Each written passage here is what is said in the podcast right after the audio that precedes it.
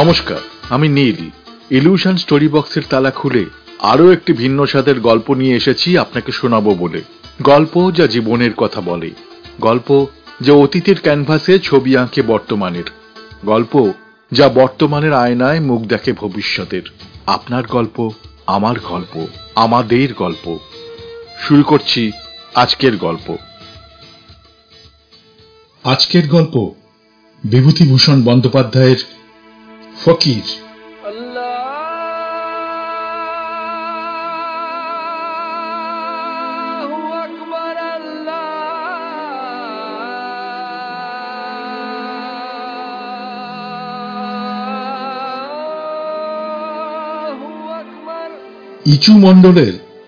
বেজায় সর্দি হয়েছে।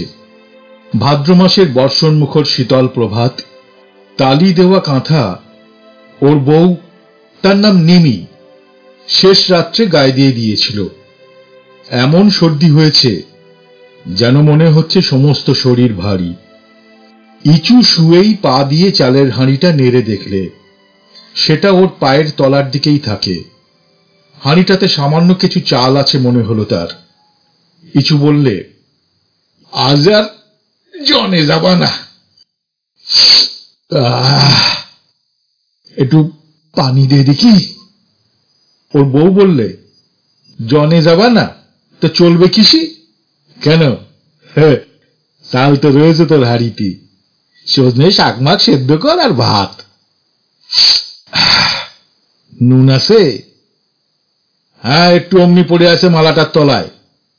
তবে আর কি, দে দে পানি দে, পানি দে, নামাজ করি। ইঁচু জল দিয়ে হাত মুখ ধুয়ে অজু শেষ করে ফজরের নামাজে বসে গেল। এটি তার জীবনের অতি প্রিয় কাজ বাল্যকাল থেকেই। মজুরি করতে না যেতে পারে সে, কিন্তু নামাজ না করে সেদিনের কাজ কখনো আরম্ভ করেনি। নিমি বললে, উঠেছ যখন তখন জনে যাও। আজকাল যুদ্ধের বাজারি 10 আনা করে জন, অন্য সময় 3 আনা হতো। যে হাড়িতে যদি চাল দেখলে তবে আর তুমি জনে যাবা না, ও ভালো না। ইঁচু বললে, নামাজের সময় জ্ঞান জ্ঞান করিস না বাপু, এটি চুপ কর। নামাজ শেষ করে ইঁচু দা হাতে বেরিয়ে যেতে গিয়ে একটু থেমে বললে, খিদে পেয়েছে রে, কি আছে ঘরে? কিছু নেই, দেখ না হাড়িটা, বড্ড খিদে পেয়েছিল।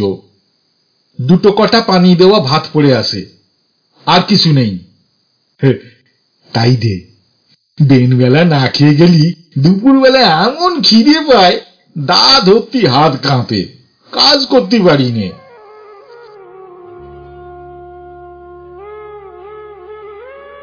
শৈলিপাড়া গ্রামের পাশ দিয়েই রেল লাইন চলে গিয়েছে। রেল লাইন পার হয়ে ফাঁকা মাঠ একদিকে, মাঠের মধ্যে বিল। ভরা ভাদ্রের বর্ষায় থই থই করছে তার জল। ধারে ধারে কাশবনে সবে ফুল ফুটতে শুরু হয়েছে। জলে কলমিলতা জালের মতো বিস্তৃত হয়ে আছে। বন খেচুর গাছের মাথায় তেলাকুচো লতার দুলুনি। টুকটুকে লাল তেলাকুচো ফল সবুজ পাতার আড়াল থেকে উঁকি মারছে। ফিঙে পাখি ঝুলছে রেলের তারে। রামাগোয়ালা জনমজুর নিয়ে ধান কাটছে তার নিজের জমিতে। ইঁচুকে দেখে বললে, যাবা কোথায়? সনেকপুরের বিলি ধান কাটতি। তা কত করে জন দিচ্ছে? 7 সিকি করে বিঘে। একটু তামাকের আগুন দেবা? হ্যাঁ, নে যাও, ওই মেনা ঝোপের ধারে মালসা আছে। ভাত খেয়েই চলে এলাম, হাফ জিরুতে পারিনি।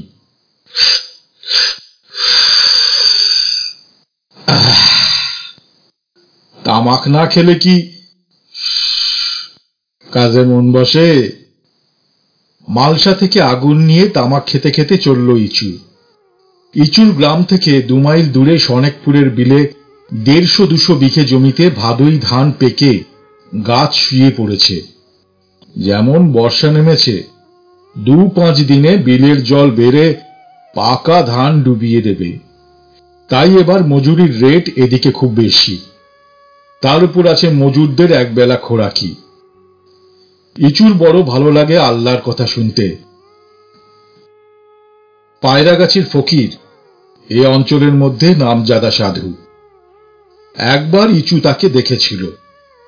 বাল্যকাল থেকেই ইচুর ঈশ্বরের দিকে কেমন এক টান। পায়রাগাছির ফকির সে টান আরো বাড়িয়ে দেন ওর। ইচু যেন কেমন হয়ে গিয়েছে তারপর থেকে। সংসারে মন দেয় না, মজুরি করে পয়সা রোজগারের দিকে বা খাওয়া দাওয়ার দিকেও মন নেই। কাস্তে হাতে জমির ধান কাটতে কাটতে মাঝে মাঝে অন্যমনস্ক হয়ে পড়ে। অনেকে ওকে তা নিয়ে খেপায়, বলে, ওই জু শেষকালে ফকির হব নাকি গো? ইচু মুখে কিছু বলে না, চুপ করে থাকে। সে নিতান্ত ভালো মানুষ, কারো কোনো কথার প্রতিবাদ সে করতে পারে না। মজুরি রেট নিয়ে দরাদরি করতে পারে না বলে অনেকে ওকে ঠকিয়ে কাজ আদায় করে, বিনে মজুরিতে অনেক সময় খাটিয়ে নেয়। ও ইসু, আমার বাড়ির চাল কুমড়ো মাছাটা তুমি থাকতে নষ্ট হয়ে যাবে বাজান। কেন, কি হয়েছে চাচা? আরে খুঁটিগুলো সব পড়ে গিয়েছে। আচ্ছা, ও বেলা এসে করে দেবানি চাচা। ইচু কথা ঠিক রাখত নিজের। যাকে যা বলবে তা সে রাখবার জন্য প্রাণপণে চেষ্টা করবে, এটা সকলেই জানে। মহাজনে 2-3 বিশ ধান মুখের কথাই ওকে দিয়ে দিত। এ পর্যন্ত সে কারো টাকা বা ধান মেরে দেয়নি। একবার পাশের গ্রামের মুখুজ্জিদের জমির ধান সে ভুল করে কেটে ফেলেছিল। বেশি নয়, কাঠাখানেক জমির পাকা ধান। মুখুজ্জিদের জমির পাশে তখন ওর নিজের ওটবন্দি জমি ছিল 2 বিঘে। মুখুজ্জি মশাই যখন জানতে পারলেন তাঁর জমির ধান কে কেটে নিয়েছে, তখন খুব হইচই জুড়ে দিলেন। কে ধান কেটেছে সন্ধান করতে পারলেন না, কারণ সবারই তখন ধান কাটবার সময়, সকলেরই বাড়িতে ধান। কার ধান তিনি গিয়ে ধরবেন? 1-2 পরে ইচু গিয়ে সন্ধ্যাবেলায় তাঁর বাড়ি হাজির হল। মুখুজ্জি মশাই বললেন, হিরে ইচু, কে মনে করে? ইচু বললে, সালাম বাবু, একটা বড্ড ভুল করে ফেলেছি। কিরে, আপনার জমির ধানটা কাটাখানে কেটে ফেলে ঘরে নিয়ে গিয়ে তুললাম। তা বাবু, 1.5 সুদ দিয়ে সেই ধানটা আপনারে ফেরত দিতে চাই। ও তোর কাজ ইচু, আর আমি আকাশ পাতাল হাতড়াচ্ছি। আগে হ্যাঁ বাবু, সেদিন বড্ড বর্ষা ছিল, জমির আল ঠিক করতে পারলাম না। তারপর পরস্পর শুনলাম আপনার জমির ধানকে চুরি করেছে বলে আপনি খোঁজ করছেন। তখন ভাবলাম বাবুরে বলে আসি, খেতি লোকসান যখন অজান্তে করে ফেলেছি, তখন 1.5 বাড়ি সুদ দেব আপনারে। মুখুজ্জি মশাই বিশ্বাস করলেন ওর কথা। ইচুকে অন্তত চোর বলে কেউ সন্দেহ করবে না। ইচু জন খেটে খায় বটে, কিন্তু আশেপাশের 4-5 গ্রামের লোক ওকে মনে মনে শ্রদ্ধা করে। মুখুজ্জি মশাই বললেন, তোকে সুদ দিতে হবে না ইচু, আমার ধান যা কেটেছিস ও আর ফেরত দিতে হবে না, ও তোকে দিলাম। ভুল করে ফেলেছিস, তার এখন কি হবে বল? ইচু হাত জোর করে বললে, তা হবে না মুখুজ্জি মশাই, ও ধান আমি নিতে পারবো না, আমারে মাফ করবেন। ও ধান আমার গলা দিয়ে নামবে না। আল্লাহ যা আমার হাতে তুলে দেবেন তাই খেয়ে পরাণ বেঁচিয়ে রাখব, যা না দেবেন সে আমার হারাম। মুখুজ্জি মশাই জানতেন ইচুকে, খুশি হয়ে বললেন, যাক, 2 চিড়ে নিয়ে যা, বাড়ির মধ্যে তোর কাকিমার কাছ থেকে চেয়ে নে যা। সনেকপুরের বিলে পৌঁছে ইচু দেখলে জন মজুর এখনো কেউ এসে পৌঁছয়নি। এটা পছন্দ করে না সে। বেশি রেটে মজুরি নেব, অথচ কাজে আসবো দেরি করে, মালিকের কাজে ফাঁকি দেব, এ তার ভালো লাগে না। ধান কাটে ঘড়ির কাঁটার মতো, এ কাজে তার ফাঁকি নেই। পথ চলতি লোকে জিজ্ঞেস করে, কি ধান গো এটা? আগে বেনাঝুপি। ও, তা এবার ফসল কেমন? 2.5 বিশ থেকে 3 বিশ পর্তা হতে পারে। বিঘে? বিঘে নাকি কাটায়? হ্যাঁ। ইচু হা হা করে হাসে পথিকের অজ্ঞতায়। পথিকের উদ্দেশ্যে চেঁচিয়ে বলে, কাটায় 2.5 বিঘা ধান ফলন হলে কি আমরা জন খেটে খাতাম গো কর্তা? হ্যাঁ, বাড়ি কোথায় তোমার? আগে শৈলিপাড়া। নাম? আগে ইঁচু মন্ডল।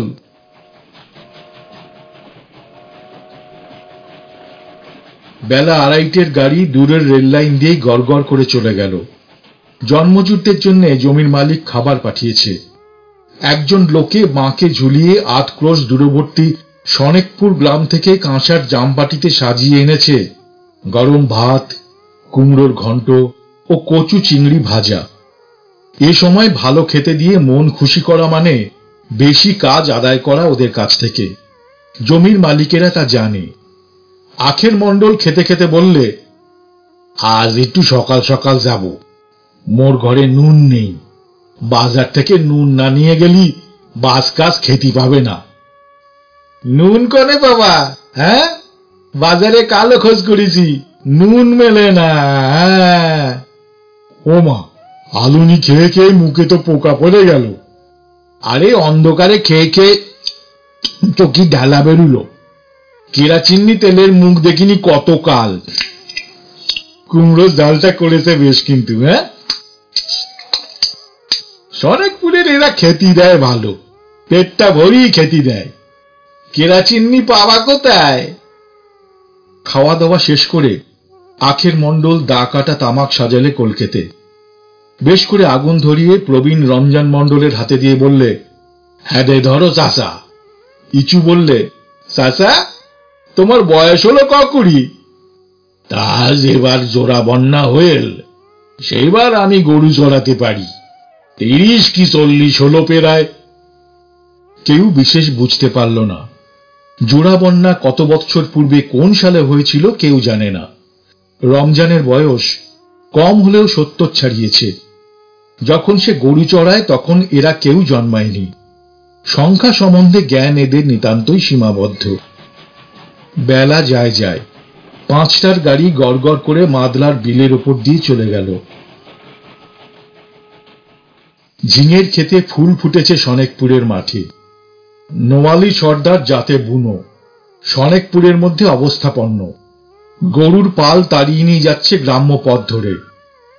ইচু সন্ধ্যার নামাজ শেষ করে উঠতেই বেড়ার ধার থেকে নোয়ালি সর্দার বললে, ও ইচু, কাল আমার জন দিতে পারবা? না গো, কেন? সনেকপুর ওয়ালাদের বিলি ধান কাটা হচ্ছে। তা চলো আমার বাড়ি, তামুক খেয়ে যাবা। রমজান মন্ডলকে ইচু ডাক দিলে, ও চাচা, সর্দারের বাড়ি তামুক খাওয়া চলো। নোয়ালি সর্দারের তামুক খাওয়ানোর আসল উদ্দেশ্য মজুরির রেট সম্বন্ধে দরদস্তুর করা। ইচু রমজানের পুত্রর বয়সী, সুতরাং দরদস্তু সম্বন্ধে রমজান নেতা হয়ে কথাবার্তা চালালে। 7 শিকের কম পারবনি গো, এতে তুমি রাগ করো না সর্দার। আরে রমজান চাচা, তার চেয়ে আমার গলায় পা দিয়ে মেরে ফেলো না। কেন? কেন অনার্য তো কিছু বলছি নে। অনার্য নয় চাচা, হ্যাঁ, যা ছিল 14 আনা, তাই 7 শিকে। একটা ভেবে চিনতে কথা বলো। আচ্ছা আচ্ছা ঠিক আছে, 5 শিকে করো। আর চাল ডাল মাছ পেটিয়ে দেবানি, তোমরা রান্না করে খেয়েও। মোদের রান্না তো তোমরা খাবা না। আমার পুকুরি এবার এই এত বড় বড় স্যাং মাছ। নোয়ালি সর্দার হাত দিয়ে কাল্পনিক মৎস্যের দৈর্ঘ্য নির্দেশ করলে, যদি লোভ দেখিয়ে এদের কাজে টানা যায়। রমজান ঘাড় নেড়ে বললে, ও হবে না সর্দার, 7 শিকি কম করলি। আচ্ছা ঠিক আছে, আর 1 কলকে ধরাও চাচা। হ্যাঁদে গাছের জালি শশা গোটা কতক নিয়ে যেও, দুজনে খেয়েও। শশা পুঁতেছিলে? মাছার শশা না মেঠো? মেঠো কোথায় পাবো চাচা, এই উঠোনটাতে মাছা করে দিয়ে এলাম। শিম বরবটি শস্য কিনে খাবার তো ক্ষমতা নেই মোদের, তরি তরকারির আগুন দাম। হ্যাঁ, সে কথা আর বলো না। হাটে বাগুন কিনতাম পয়সায় 2 সের 3 সের, তাই এখন বলে 8 আনা সের। খাদ্য খাদক উঠে গেল। বলি ঝিঙে আছে? তা তোমার বাপ মায়ের আশীর্বাদে দুটো কটা দেবানি তুলে খেও। যাকগে, ওই পাঁচশিকেই দিও সর্দার, তবে কারো কাছে পেরকাশ করো না যেন এই কথা। ইচু ও রমজান তামাক খেয়ে ঝিঙে ও শশা নিয়ে উঠে চলে এলো। নোয়ালি সর্দারের উদ্দেশ্য সিদ্ধ হয়েছে। সে জানে রমজান জন্মজুরের নেতা, ওর কথায় দরদস্তু ঠিক হয়, ওকে খুশি রাখলেই হলো। ইচুর বাড়ি ফিরতে রাত হয়ে গেল। মিমিকে বললে, ভাত রেঁধেছিস? হ্যাঁ, এবেলা শরীরটা খারাপ, পানি দেওয়া ভাত আছে, খাও। ও আর তরকারি কিছু নেই? আচ্ছা ঠিক আছে ঠিক আছে, এই ঝিঙে কটা রেঁধে দে। রাঁধবো কি দিয়ে? তেল কনে পাঁচ পালা ধার করে এনেছিলাম আশ্রিন বিবির কাছ থেকে, এখনো শোধ দিতে পারিনি। আবার কি ধার করতে ছড়বো? ও ঠিক আছে, তো পোড়া পোড়া কর। নিনি খিলখিল করে হেসে উঠে মুখে আঁচল চাপা দিয়ে বললে, ও মা, মুই কনে যাবা গো?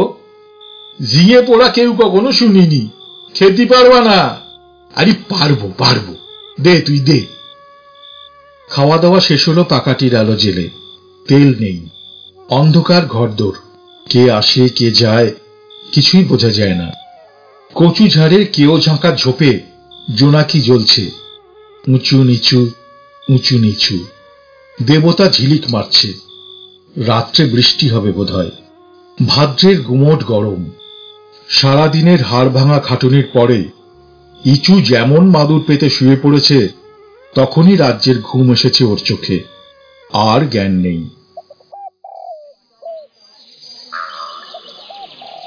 কতক্ষণ পরে সে জানে না। লোকজনের গোলমালে ইচু শেখের ঘুম ভাঙল। অনেক লোকের গলা বাইরে, ওরই বাড়ির উঠোনে। ব্যাপারখানা কি? পাড়ার মোড়ল হাফেজ বুড়োর গলা, ও ইসু ইসু, বাড়ি আসো। বচিরুদ্দিন শেখ ডাকছে, ও ইচু, বলি ওঠো। ইচু শোনো, এদিকে। ভোর সবে হয়েছে, কাকপক্ষী ডাকতে শুরু করেছে। ইচু ধর্মর করে উঠে বসে চোখ মুছলে। হ্যাঁ, ফজরের নামাজের সময় উত্তীর্ণ হয়ে যায়, কিন্তু এত লোক ওর উঠোনে কেন? তাকে ডাকাটা কি বা কিসের এত সকালে? বাইরে এসে ঘুম চোখে উঠোনের দিকে চেয়ে ও অবাক হয়ে গেল। পাড়াশুদ্ধ মানুষ সব ওর উঠোনে। সে বিস্মিত সুরে বললে, কি হয়েছে গা মোড়লের পো? বুড়ো হাফেজ মন্ডল বললে, এইদিকে এসো, আগে নামাজটা করে নি, দেরি হয়ে গিয়েছে। ইচু ঘরের পেছনে নামাজ ছেড়ে নিয়ে আবার সামনে এলো। সবাই ওর দিকে একসঙ্গে এগিয়ে এলো। সবাই মিলে যেন একসঙ্গে ওকে কি বলতে চায়। ইচু ক্রমেই উদ্বিগ্ন হয়ে উঠছে, ওর বুকের ভেতর ঢিপ ঢিপ করছে, ভয়ও হয়েছে ওর। নিমি এ সময় কোথায় গেল? হয়েছে কি? অন্য সবাইকে থামিয়ে দিয়ে হাফেজ বললে, এসো এসো মোর সঙ্গে। ইচু শেখ ওদের পেছনে পেছনে কলের পুতুলের মতো চলল। রেল লাইনের দিকে সকলেই যাচ্ছে। নাবাল ক্ষেতের এক হাঁটু জল পার হয়ে সবাই রেল লাইনে উঠল। একটা খেজুর ঝোপের আড়ালে রেল লাইনের ওপরে উঠে সবাই দাঁড়ালো থমকে। হাফেজ ডেকে বললে, এখানে এসো। কি ব্যাপার? ইচু এগিয়ে যা দেখলে তাতে তার মাথা ঘুরে গেল। সে নিজেকে পড়তে পড়তে সামলে নিলে। রেল লাইনের ওপরে একটা রক্তাক্ত মৃতদেহ, গলার সামনের দিকে গভীরভাবে কাটা। দেহের সঙ্গে একটি অস্বাভাবিক কোণের সৃষ্টি করে চিত হয়ে পড়ে আছে মৃতদেহ নিমির। তারপর তার ভালো কিছু মনে পড়ে না। গ্রামের লোকে মিলে তাকে কত কিছু প্রশ্ন করতে লাগলে, সে কোথায় ছিল, নিমি কতক্ষণ ঘরে ছিল, নানা প্রশ্ন।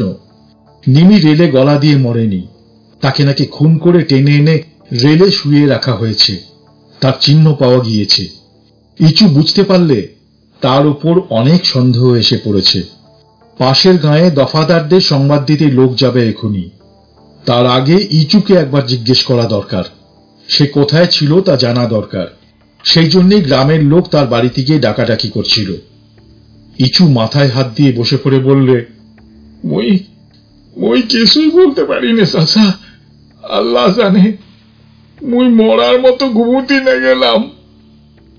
বৌরি কিছু বললে? হ্যাঁ, ঝগড়া হয়ে এল? না কিছু না চাচা, বউ ঘরে শুয়েল। ইঁচুর মনে একটা ভয়ানক সন্দেহ উঁকি মারলে, এ প্রশ্ন করে কেন লোকে? বচিরুদ্দিন শেখ এগিয়ে এসে ওকে উঠিয়ে বললে, মোর কথা সবাই শোনো, ইঁচু সেরকম লোক নয়। চলো এখনই বনগাঁয়ে ওকে নিয়ে মোক্তার বাবুদের কাছে, বিহিত কথা তারা বলবে, তাদের পরামর্শটা নেওয়া দরকার। এখানে থাকলি এখনই দফাদার এসে ওকে বাঁধবে। তার আগে চলো মোরা ৬-৭ জন ওকে নিয়ে বনগাঁয়ে যাই, পরামর্শ দিয়ে ফেলি, পুলিশ গ্রেপ্তার করবার আগেই। কে কে যাবা বলো? দেখা গেল প্রায় সকলেই যেতে চায়। ইঁচু ভগ্নস্বরে বললে, কিন্তু উকিল মুক্তার বাবুদের টাকা মুই কণ্ঠে দেব? মোর হাতে একটা টাকা আছে কালকের জনের দরুন, তাতে হবে? হাফেজ বললে, টাকার জন্য তোমার ভাবনা হচ্ছে কেন? তোমার জান যদি বাসে কত টাকা হবে সে ভাবনা মোদের, তুমি চলো দিনি, কি বলো বচিরুদ্দিন? বচিরুদ্দিন বললে, তা নিশ্চয়, টাকার জন্য তুমি ভেবো না, সে মোরা দেখব। হাফেজ বললে, আচ্ছা রেল লাইন ধরে চলো যাওয়া যাক, সোজা রাস্তা দিয়ে গেলি পুলিশ ধরতে পারে। বেলা 7:30টার মধ্যেই ওরা বনগ্রামের বড় মোক্তার রামলাল চট্টোপাধ্যায় মশাইয়ের বাসায় পৌঁছে গেল। রামলালবাবু বেশিক্ষণ ওঠেননি, সে রেস্তায় বসেই চা খাচ্ছেন এবং মুহুরি দুলাল চক্রবর্তীকে বিলম্ব করে আসবার জন্য তিরস্কার করছেন। কাল চলে গেলে কাছারি থেকে বাড়ি, জামিননামা দুটো সই করাতে হবে, তোমার সে খেয়াল থাকে না? হ্যাঁ, এখন এলে ৮টার সময়, এমন করলে কি করে আমি কাজ চালাই বলো তো? ওদের দরখাস্তের নকল নেওয়া হয়েছে? আগে নকল এই জন্য দরখাস্ত করা হয়েছে, কাল বিনয়বাবু সকাল সকাল চলে গিয়েছিল তাই দেখা পাইনি। সকালে কাছারিতে গিয়ে আজ নকল দুখানা বার করে ফেলো আগে, নইলে জেরাই হবে না। কে কোত্থেকে আসা হচ্ছে? হাফেজ মন্ডল এগিয়ে এসে নিচু হয়ে ডান হাত তুলে কপালে ঠেকিয়ে বললে, সালাম বাবু। কি ব্যাপার, বাড়ি কোথায়?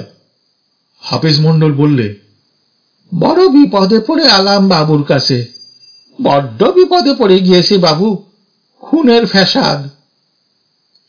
রামলাল প্রবীণ মোক্তার, মোক্তারি ব্যবসায় চুল পাকিয়েছেন। শক্ত কেসের লোক যখন পড়ে তখন দিকবিদিক জ্ঞান শূন্য হয়ে পয়সা খরচ করে, ধীরভাবে সে পয়সা আদায় করতে হয়।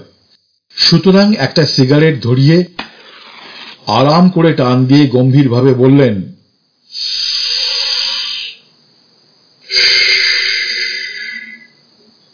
খুন?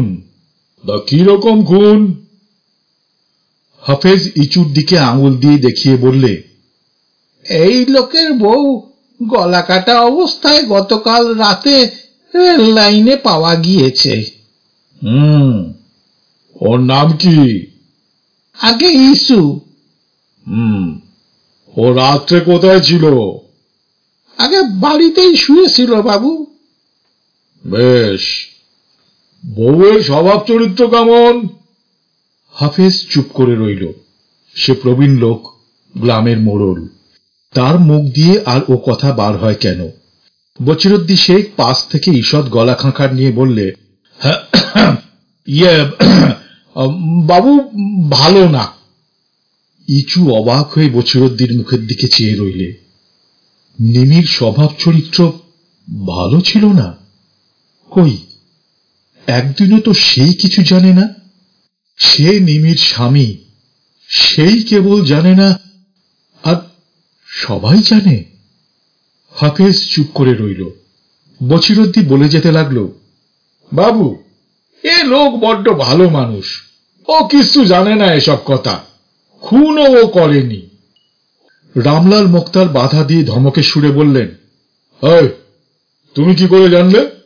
হ্যাঁ, তোমাকে ডেকে নিয়ে গিয়ে লোকে খুন করবে নাকি? যা তুমি জানো তাই বলো, যা জানো না তা নিয়ে জ্যাঠামি করতে যেও না, যাও বসো ওখানে। পরে হাফেজের দিকে চেয়ে বললেন, তুমি কি জানো বলো মোড়ল। বচিরুদ্দির অবস্থা বিপর্যয়ে হাফেজ একটু ভয় খেয়ে গেল। সমীহ করে সংযত হয়ে বললে, আগে বাবু যা বলছেন ওতে লেজ্জ কথা, তবে ইস্যু আমাদের লোক ভালো, সবাই এ কথা জানে। আপনি সব লোককে জিজ্ঞেস করো, সবাই এ কথা বলবে। রামলালবাবু সিগারেটে টান দিয়ে বললেন, বেশ, ঘটনাটা বলো। হাফেজ ঘটনা বর্ণনা করলে। ইঁচু মন্ডলের মুখে যা সে শুনেছে, জন খেটে এসে অকরে ঘুমোচ্ছিল, সবাই গিয়ে ডেকে ওর ঘুম ভাঙায়। ও বলেছিল রাত্রে ঘুমে অচৈতন্য হয়ে পড়েছিল, কি হয়েছে না হয়েছে কিছুই জানে না। শোবার আগে ওর স্ত্রী ওকে ভাত খেতে দিয়েছিল, ঝগড়া বিবাদ হয়নি। আত্মহত্যা নয়। আগে লা বাবু, গলায় অস্ত্রের দাগ দেখলি বোঝা যায়, গলা কেটে রেল লাইনে ফেলে রেখেছিল। রামলালবাবু বললেন, অন্তত তাই প্রিজাম্পশন হবে, পুলিশেও তাই বলবে। লাশ দেখে কে আগে? বাবু, মোর ভাই আর নবী শেখ সকালে রেল লাইনের ধারে নালায় মাছ ধরতে যাচ্ছিল, তারাই দেখতে পায়, পেয়ে হন্তদন্ত হয়ে ছুটে এসে আমারে খবর দেয়। মই তখনই দৌড়লাম লাইনের ধারে। আচ্ছা আচ্ছা, বুঝেছি, থাক, সুরতহাল আগে হয়ে যাক, তারপর দেখা যাবে। গ্রামের দফাদারকে খবর দিয়ে এসেছ তো? বেশ করেছ, বড্ড শক্ত কেস, সন্দেহ গিয়ে পড়বে কিন্তু ইঁচু মণ্ডলের উপরেই। বউয়ের স্বভাব চরিত্র খারাপ ছিল, ভালো মানুষ লোক, হঠাৎ রেগে উঠলে এসব ক্ষেত্রে ভয়ানক হয়ে ওঠে কিনা। তোমরা লুকিয়ে চলে এসেছ? আগে হ্যাঁ বাবু। শোনো, একটা কথা শিখিয়ে দিই। ইঁচু এগিয়ে গিয়ে সেলাম করে দাঁড়ালো, তার পা দুটো ঈষৎ কাঁপছে।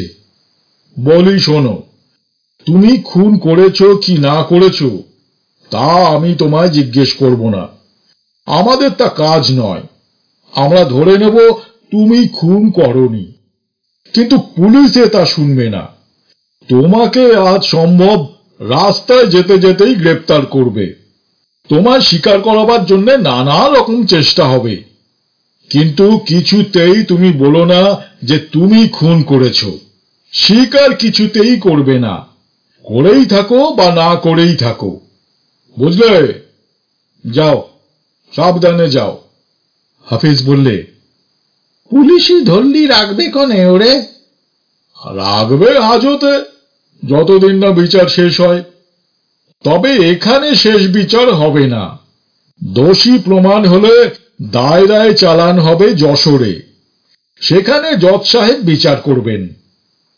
বাড়ি গিয়ে পয়সা কড়ি জোগাড় করো গিয়ে, বড্ড ফ্যাসাদে পড়ে গিয়েছ, অনেক টাকার খেলা। হাফেজ ও বচিরুদ্দিন সব শুনে যেন মাটির মধ্যে বসে গেল। বনগাঁয়ে মোক্তারবাবুর টাকাই জোগাড় হয় না, আবার যশোর জেলার কোর্টের উকিলবাবুদের টাকা, গরিব গ্রামের লোকে চাঁদায় কি জোগাড় হয়ে উঠবে? ইঁচুকে বাঁচানো মুশকিল হয়ে উঠল। এতক্ষণ পরে ইঁচু কথা বললে, এতক্ষণ সে একটি কথাও বলেনি। এইবার সে হাত জোর করে বললে, বাবু মোর একটি কথা বলবার আছে।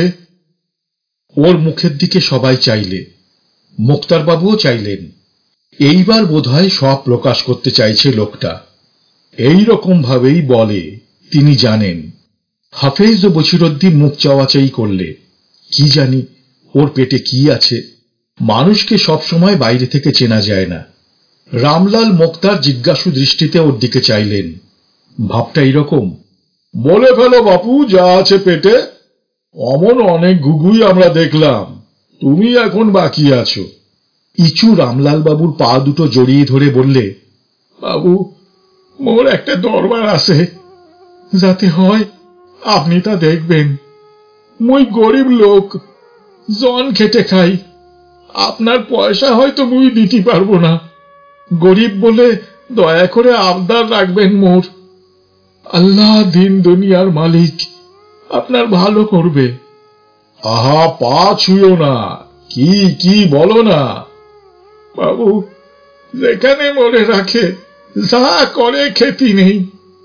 কিন্তু বাবু, আপনি এইটে তাদের বলে দেবেন, ব্যবস্থা করে যান 5 ওয়াক্ত নামাজ আমি সেখানে পড়তে পারি। আর কিছু আমার বলার নেই বাবু।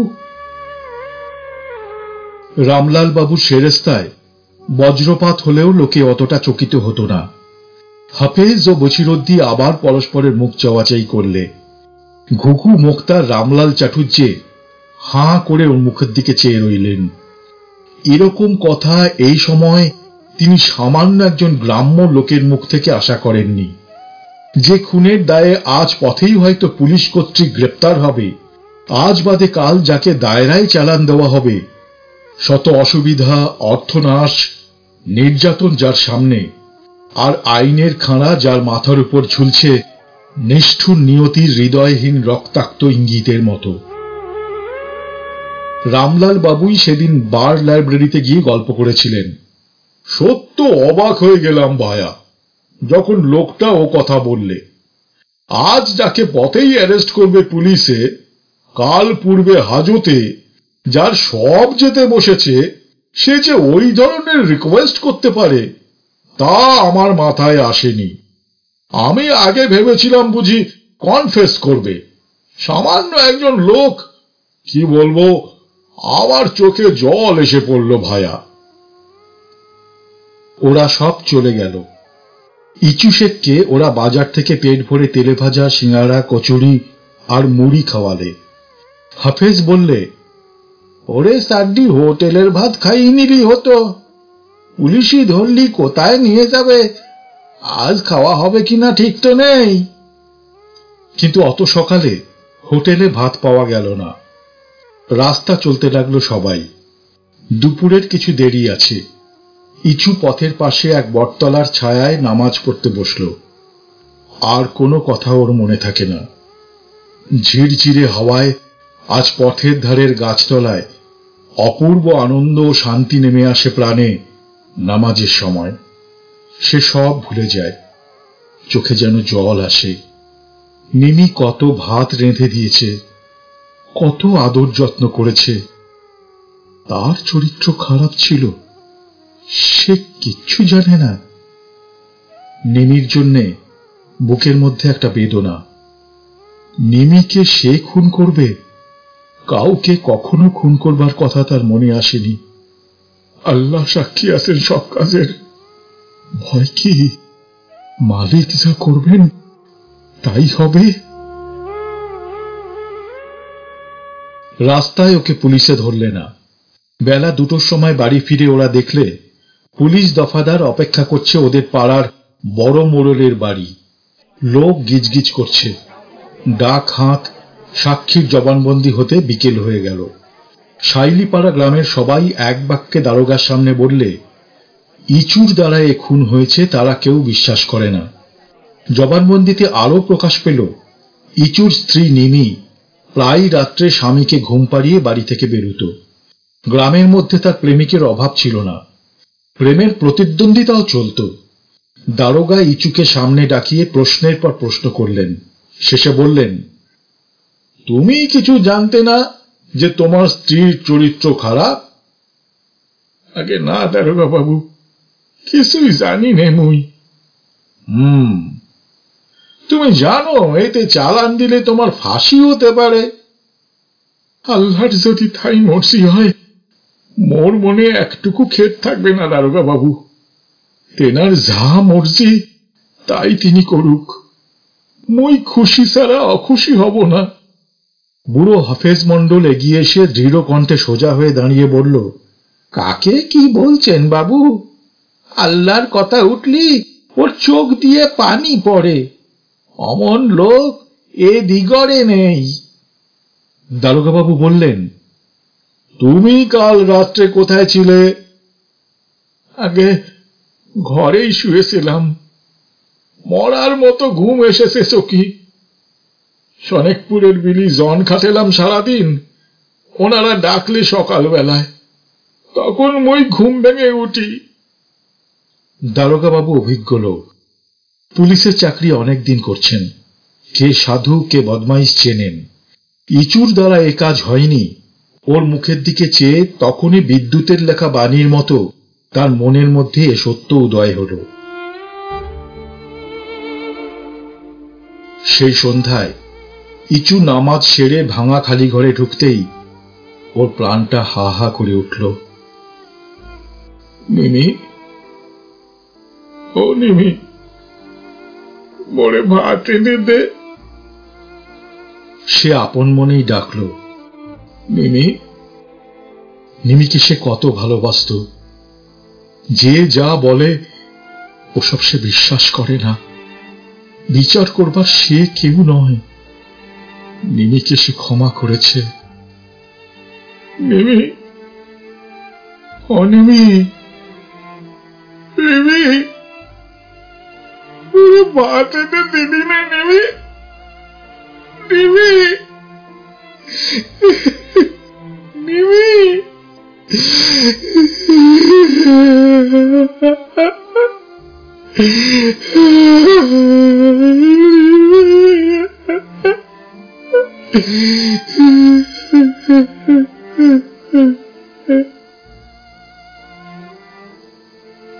পরদিন গ্রামের লোক সকালে উঠে ইচুকে আর তার ঘরে দেখতে পেলে না। সে এক বস্ত্রে বাড়ি থেকে বেরিয়ে গিয়েছে কখন।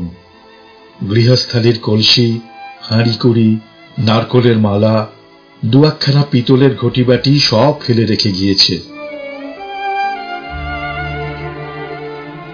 খোলসেখালি গ্রামের প্রান্তে নদী তীরে তেঁতুল গাছের তলায় পর্ণকুটিরে একজন ফকির কোথা থেকে এসেছে। সন্ধ্যায় আকাশের নীল পটে মেঘের রচনার সঙ্গে সঙ্গে সে খেজুর চটা বিছিয়ে নদীর ধারে যখন নামাজ পড়ে, তখন লোকে সবিস্ময়ে তার মুখে দেখেছে এক অদ্ভুত আলো, প্রভাতী তারার মৃদু জ্যোৎস্নার মতো। এক সন্ধ্যা ভিক্ষাই তার উপজীবিকা।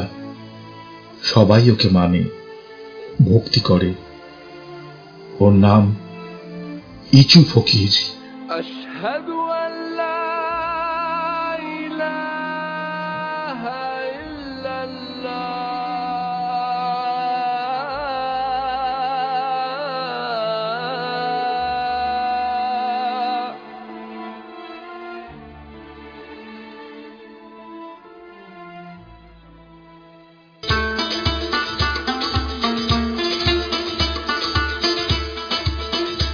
শুনছিলেন ইলিউশন স্টোরি বক্সের গল্প। আমাদের গল্প যদি আপনাদের ভালো লেগে থাকে, তাহলে অবশ্যই লাইক, কমেন্ট এবং সাবস্ক্রাইব করুন। দেখা হবে আবার কোনো নতুন গল্প নিয়ে। ততক্ষণ সবাই ভালো থাকবেন, সুস্থ থাকবেন।